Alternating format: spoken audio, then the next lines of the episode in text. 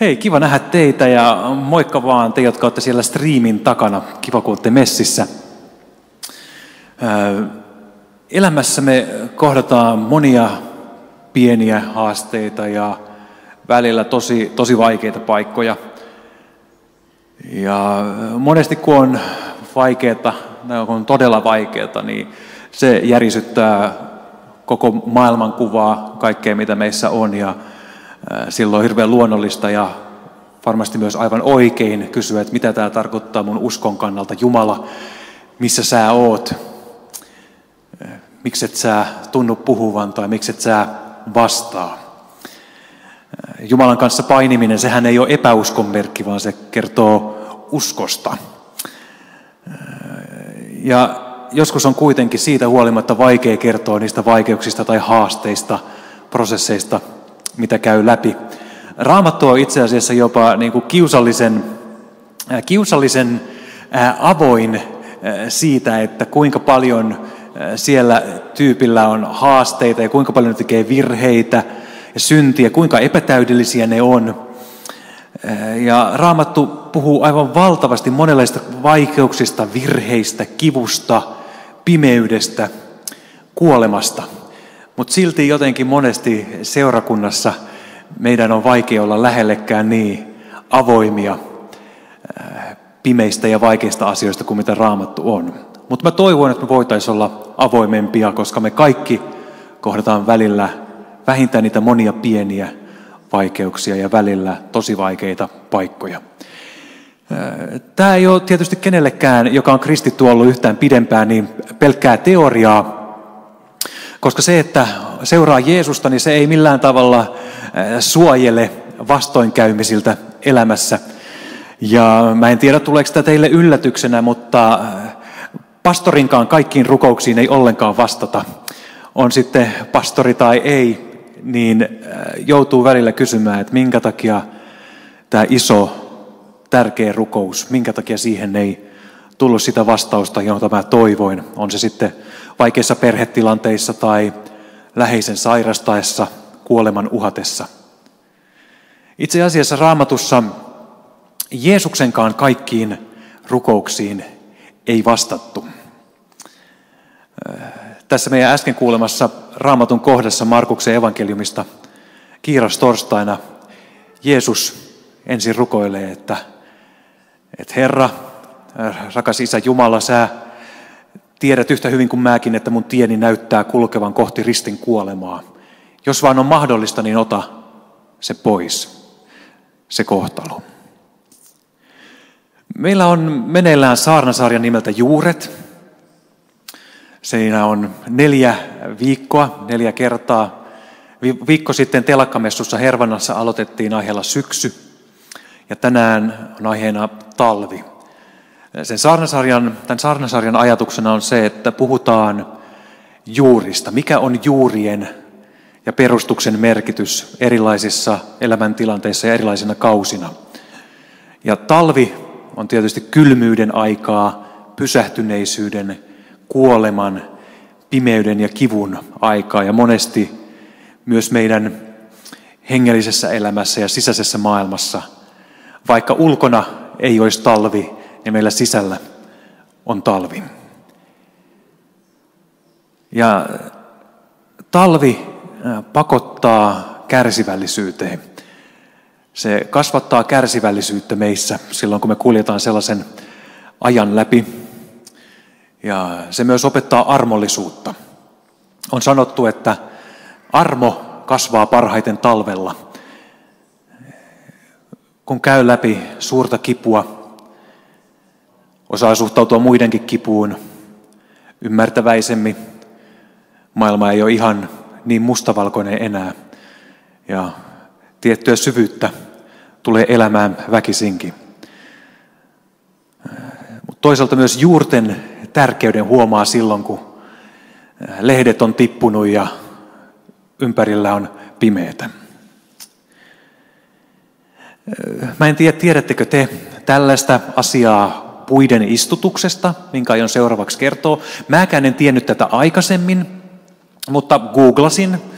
Pastorin tutkintoon ei sisälly merkittävästi puutarha- tai metsänhoito-opintoja, vaikka voisi olla toisinaan ihan hyvä.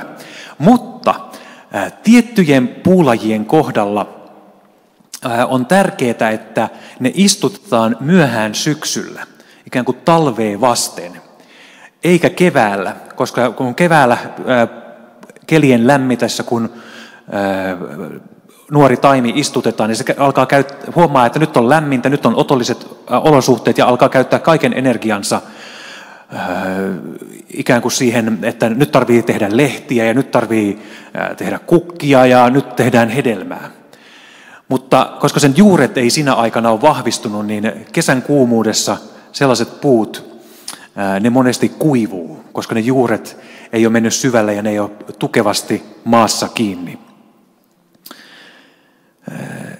Mutta jos ne istuttaa talveen vasten, niin talvella ei voi mitään muuta tehdä kuin juurtua ja asettua aloille, löytää paikkansa ja pysähtyä. Talvella myös, näin kerrotaan, monet tuholaiset kuolee, puiden varastot kasvaa ja juuret jämäköityy, sairaudet kaikkoaa. Ja oikeastaan talvi valmistaa puita kesän kasvua varten. Mutta voisiko tässä olla jotain, mikä lopulta pätee meihinkin, meidän elämiin ja meidän talviin? Mitä voisi tapahtua, jos silloin kun me kohdataan talvia, niin me antauduttaisikin niihin prosesseihin, niihin syviin virtoihin ja kuljettaisi niiden läpi, edes pitäen ove ihan vähän edes auki sille, että Jumala saattaa siinäkin tilanteessa tehdä meissä jotain hyvää tai vähintään olla meidän kanssa. Pitää tietysti sanoa, että kun käy jotain, jotain vaikeaa läpi, ja siis todella sattuu sisällä, niin eihän se nyt kivaa ole. Kuka, en, mä tiedä, en mä tunne yhtään ihmistä, joka olisi tosi fiiliksissä sillä lailla, että antaa tulla ihan niin, kuin niin paljon vaikeuksia vaan, kun, ja sydänsurua ja kipua ja tuskaa ja, ja rahavaikeuksia ja kuolemaa, että tänne vaan. En, en mä tiedä, jos meidän seurassa tänään on joku masokisti, mutta yleisesti ottaen en tunne yhtään. Ja eihän se ole kivaa. Kyllähän talvi saa aikaan sen myös, että myös kaikista huonoimmat ja vaikeimmat puolet meistä tulee esiin. Me ollaan kärttysiä, masentuneita, kyynisiä. Ei, talve ei ole mukava elää, eikä talveen elävän ihmisen lähellä on myöskään yleensä kovin helppoa. Mutta kun mä mietin joitain mun elämän hirveän vaikeita hetkiä ja talvia, niin ne on, mua vähän ärsyttääkin myöntää, mutta Jumala jotenkin armossaan on tehnyt niin, että ne on kuitenkin kaikesta huolimatta saanut mussa aikaan armollisuutta ja syvyyttä ja poistanut semmoista turhaa kirkasotsaisuutta. Jeesus tuossa evankeliumin kohdassa, joka me luettiin, hän kohtasi sydäntalven. Hän tiesi, että talvi oli tulossa.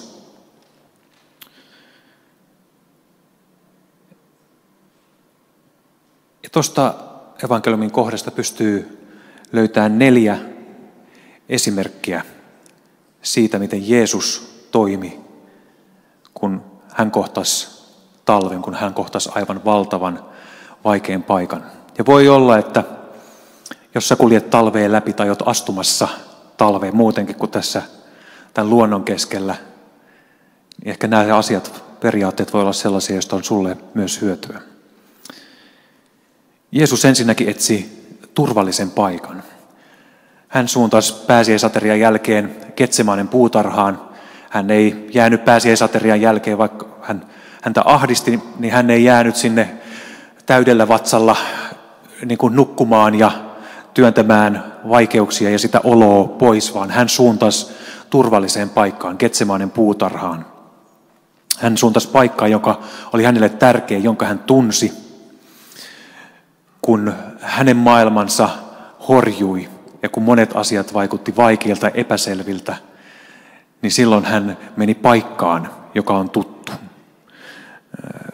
On viisasta etsiä tuttujen paikkojen lohtua talvella.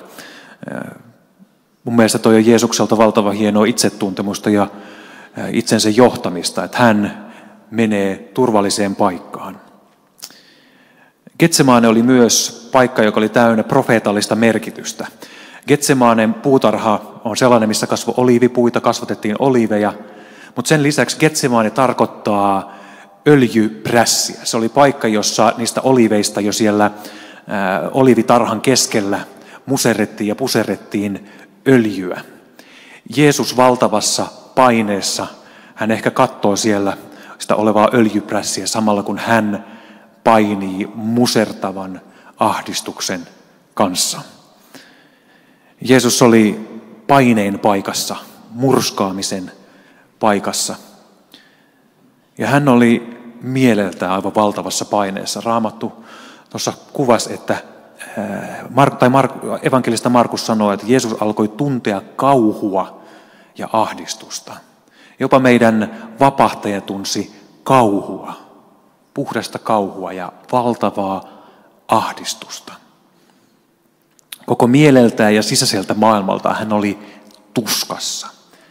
Sen lisäksi, että Jeesus oli mieleltään tuskassa, hän oli myös hengellisesti musertunut. Jakeessa 35 sanotaan, että Jeesus heittäytyi maahan rukoilemaan. Se ei ollut semmoista jotain ulkopuolista ja siistiä ja kilttiä, semmoista jotenkin kohteliasta rukousta, vaan Jeesus heittäytyi maahan Jumala eteen ja sanoi, että, että isä, jos vaan on mahdollista, millään tavalla mahdollista, niin mä haluaisin, että sä otat tämän maljan pois multa, että mun kohtalo ei tarvitsisi olla se, että mä menen ristille.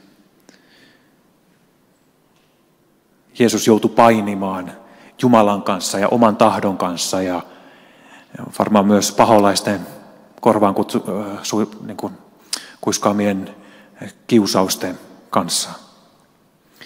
Jeesus oli myös tunnemaailmallaan, maailmastaan musertunut, pisaroita. Jeesus kärsi semmoisesta hematidroosi-nimisestä tilasta, jossa äärimmäisessä äärimmäisessä henkisessä ahdistuksessa tuonne hikirauhasiin verta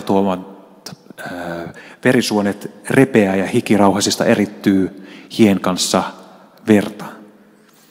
Eli Jeesus oli mies, joka oli mieleltään, hengeltään, tunteiltaan ja jopa fyysisesti äärimmäisessä tuskassa.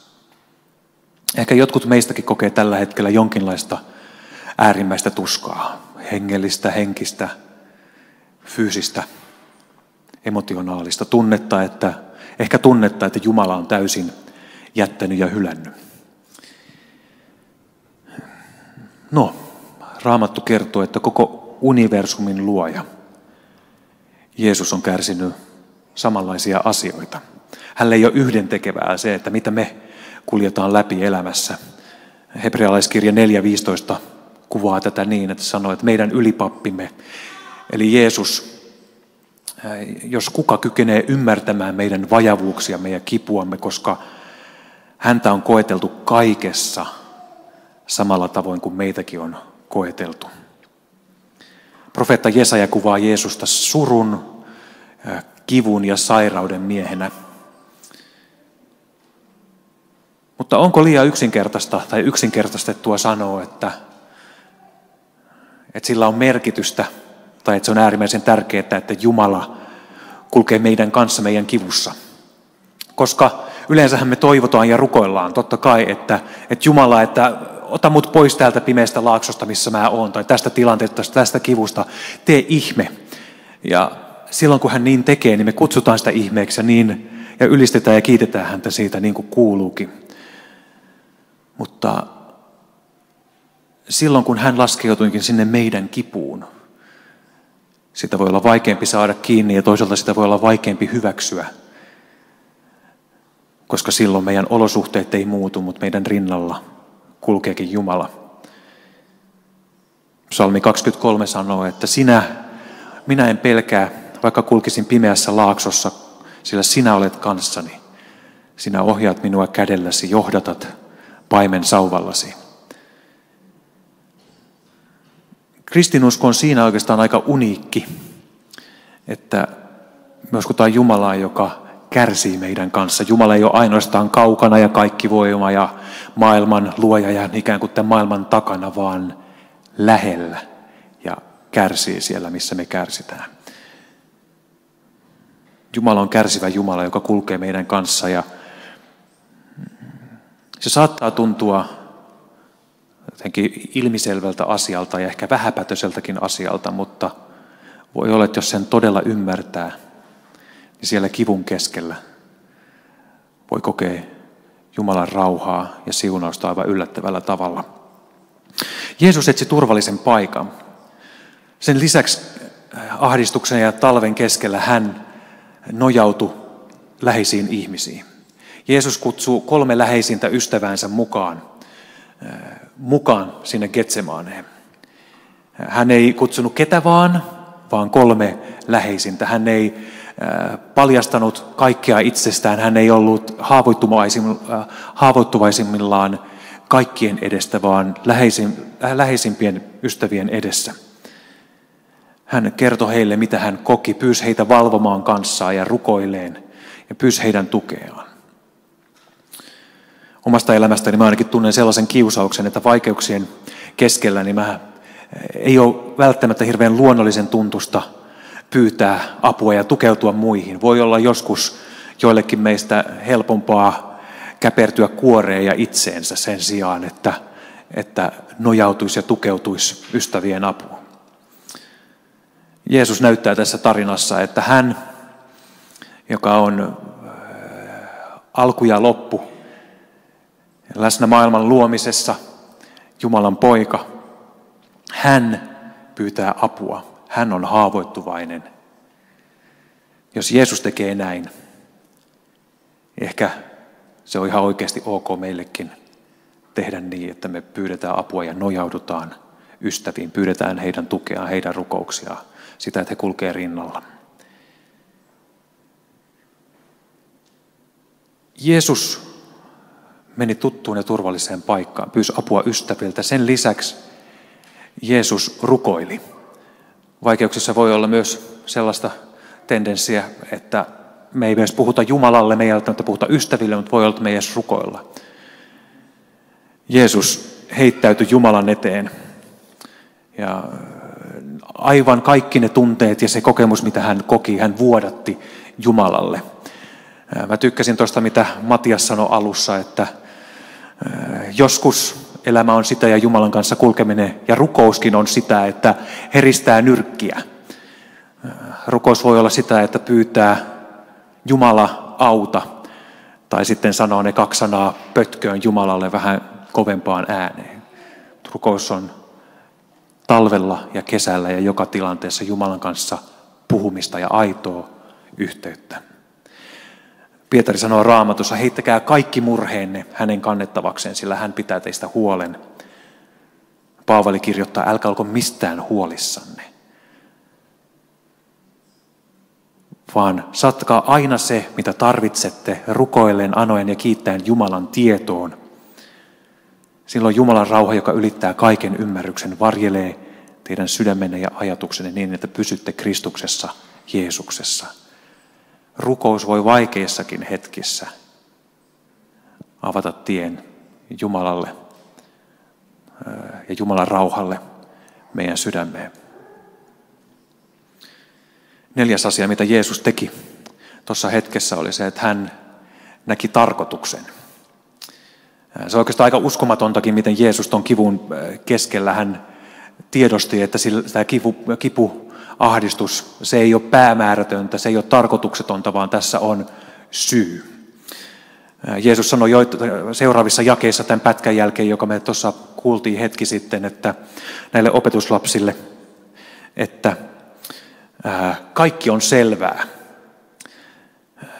Hetki on tullut, ihmisen poika annetaan syntisten käsiin, nouskaa, sillä mun kavaltajani on jo lähellä. Jeesus on rukouksen ja sen ahdistuksen hetken jälkeen sisäisesti päässyt paikkaan, jossa hän sanoo, että nyt se, mitä täytyy tapahtua, se, mihin Jumala johdattuu, se tapahtukoon. Hetki on tullut, hetki on käsillä. Nouskaa. Viimeisellä aterialla samana iltana aikaisemmin Jeesus sanoi opetuslapsilleen, tämä leipä, tämä on minun ruumiini, joka annetaan teidän puolestanne. Mä tulen murtumaan kuin tämä leipä teidän puolestanne. Siinä on syy sille murtumiselle. Minun vereni vuodatetaan teidän edestänne. Valtava kärsimys, valtavan tärkeä syy. Mutta mä nyt en tarkoita tällä sanoa sitä, että kaikki kärsimys, mitä me kohdataan, että sillä on äh, merkitys, mitään merkitystä, mitä me kyetään välttämättä ymmärtämään, tai maailmassa on niin paljon selittämätöntä pahaa, että varmasti kaikella ei ole merkitystä, tai mä en ainakaan kykene niin sanomaan. Mutta psykologit sanoo, että silloin kun on mahdollista, kannattaa pyrkiä löytää merkitys kivun ja talven keskellä, koska se auttaa pääseen eteenpäin. Et jos on jotain, mistä löytää merkitystä siinä kivussa, niin pyrkii löytää se. Jeesuksella oli merkitys, joka auttoi häntä eteenpäin. Tai silloin, kun me ei kyetä löytämään merkitystä, niin kivusta ja pimeydestä huolimatta me pyrittäisiin löytämään jostain muualta merkitystä ja tarkoitusta elämään, joka auttaa meitä eteenpäin. Monet ihmiset, joita mä tunnen, jotka rakastaa palavasti Jumalaa ja muita ihmisiä, joilla on paljon hengellistä syvyyttä ja iloa, niin ei ole sellaisia tyyppejä, jotka, joilla on ollut jotenkin tosi helppo elämä. Että heidän on helppo olla iloisia ja rakastavia, koska elämä on vaan ollut aina niin helppoa, että mikään ei ole rasittanut ikinä. Vaan on monesti sellaisia ihmisiä, jotka on joutunut kulkemaan tosi vaikeita kausia läpi. Mun mielestä se on ihmeellinen asia Jumalassa, että Jumala kykenee käyttämään aivan äärimmäisen vaikeita ja pahoja asioita hyvään luonnollinen ajatus on se, että jos on joku tapahtuma tai edes vaikka leivotaan, ja ajatellaan, että jos raaka-aineet ja ne osaset on hyviä, niin siitä varmaan tulee hyvää. Mutta mitä jos se aines, mistä se lopputulos tehdään, onkin tuhoa ja kipua ja tuskaa ja pimeyttä? Luonnollisesti ajattelisin, että siitä ei voi tulla mitään – mutta sellaisestakin Jumala kykenee tekemään jotain kaunista ja syvyyttä tuovaa, armoa kasvattavaa meissä.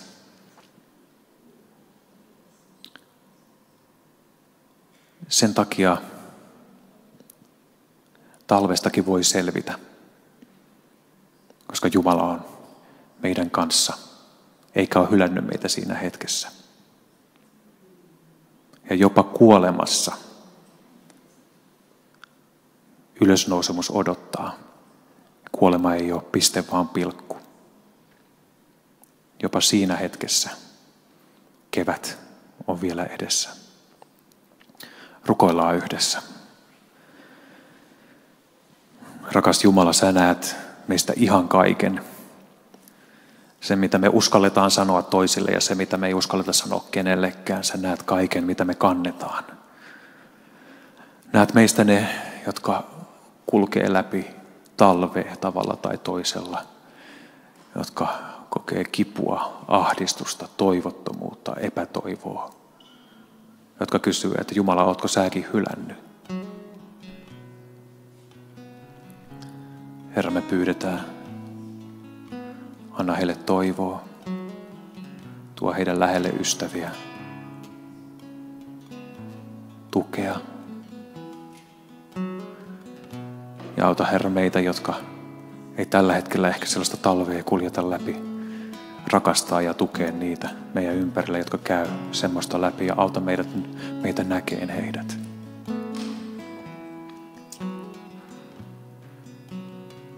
Kiitos Jumala että sä oot joka vuoden ajassa ja tilanteessa uskollinen.